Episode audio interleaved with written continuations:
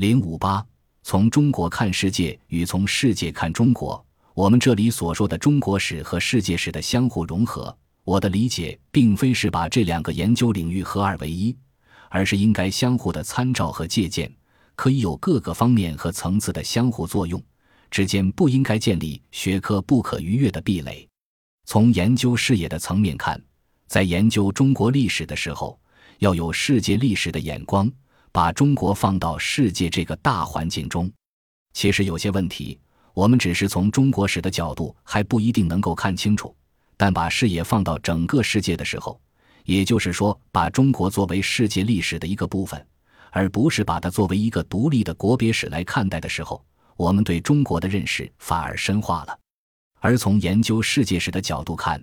也需要把中国历史作为世界史的一个重要组成部分，也就是打破过去世界史研究中的西方中心论。把东方的这个文明古国作为参照系，观察和讨论中国怎样影响和改变了世界。从研究方法的层面看，首先是需要中国国内的中国史和世界史领域的交叉，研究课题的合作和方法上的借鉴；其次是中国的历史学家和西方的历史学家的合作和交流；第三是历史学家在做研究的时候，把世界的历史和中国的历史进行比较。比如说，彭木兰的大分流这样的研究取向，把中国的江南和英格兰的经济史进行的宏观比较考察。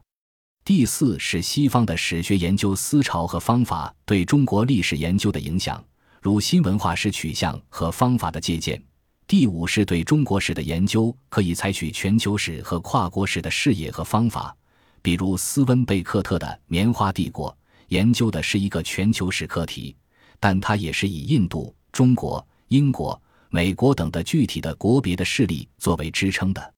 过去一些年，全球和跨国史的研究已经非常流行，出了一些优秀的成果。实际上，把国与国之间或者一个国家和全球作为一个整体来认识，哪怕是一个地方的微观故事，很可能是整个全球大事件链条中的一环。例如，在萨拉罗斯的《茶叶大道》。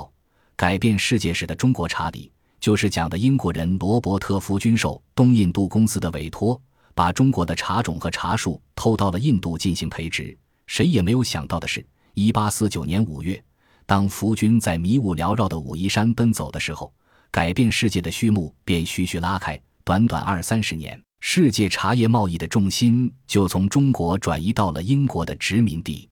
这个研究提供了从微观入手的小故事。怎样可能与全球巨变的大问题关联的经典案例？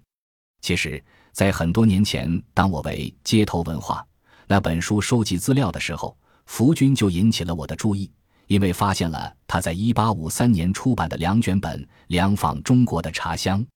没有想到的是，多年以后，罗斯在大英图书馆藏的东印度公司的档案中，挖掘出福军至东印度公司的大量信件。把缺失的历史碎片精彩地拼接在了一起。我认为，在中国史和世界史融合的问题上，新文化史取向在中国的影响是一个非常好的切入点。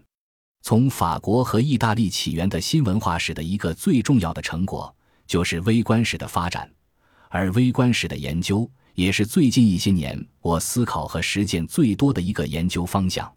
这个取向使研究的目光从上层转移到下层，由中心转移到边缘，把普通人作为研究的主要对象，拓展了人们对于历史的认识，使我们看到了英雄或者精英之外的小人物的历史。